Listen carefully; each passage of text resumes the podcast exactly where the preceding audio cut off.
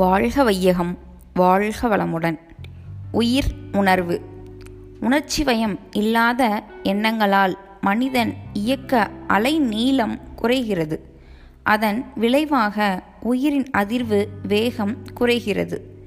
உடல் செயல்கள் எல்லாம் நல்ல ஒழுங்குக்கு வருகின்றன. நமது தவறே நமக்கே புலனாகிறது. திருத்தவும் முடிகிறது.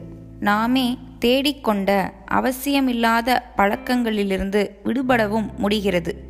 யோகத்தால் மனம் லயப்பட பின்னரே இது நேர்கிறது. இந்த வல்லமை மனதுக்கு கிட்டிய பின் மனிதர்கள் ஒவ்வொருவர் இடையில் உள்ள உறவும் சீர்படுகிறது. உயிரை பற்றிய உணர்வு மறந்துள்ள நிலையை பொருளுணர்வு என்கின்றோம். உயிரை பற்றிய தெளிவான அறிவும் அந்த விளக்கத்தை மறவா நிலையும் உயிர் உணர்வு மெய்யுணர்வு அல்லது மெய்ப்பொருள் உணர்வு எனப்படும் ஸ்பிரிச்சுவல் கான்ஷியஸ்னஸ் உயிர் உணர்வோடு செய்யப்படும் எச்செயலும் சிறக்கும் விளைவும் சிறக்கும். உயிர் உணர்வு பெறுவதற்காகவே எடுத்தது இந்த பிறவி. அவ்வுயிர் உணர்வின்படி மறவாது வாழ வேண்டும்.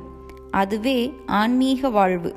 ஒவ்வொருவரும் இப்படி வாழ்வோமாயின் உலகத்திலே அமைதி நிலவும். உண்மையின் இயற்கையில் ஒரு கோளாறும் இல்லை.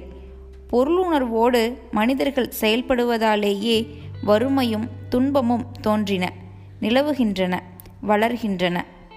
இன்று உலகத்தில் இல்லாதது ஒன்றே ஒன்றுதான்.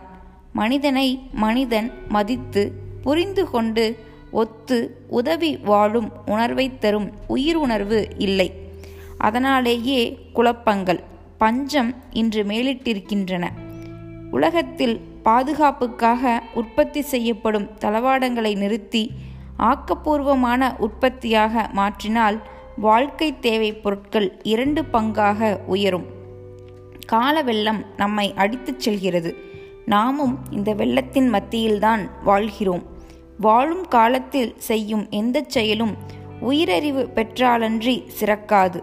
விஞ்ஞானத்தின் மூலம் ஏற்றப்பட்டுள்ள வளர்ச்சி வெற்றி பெற வேண்டுமானால் ஆன்மீகம் தழைக்க வேண்டும். அருள் தந்தை வேதாத்ரி மகரிஷி.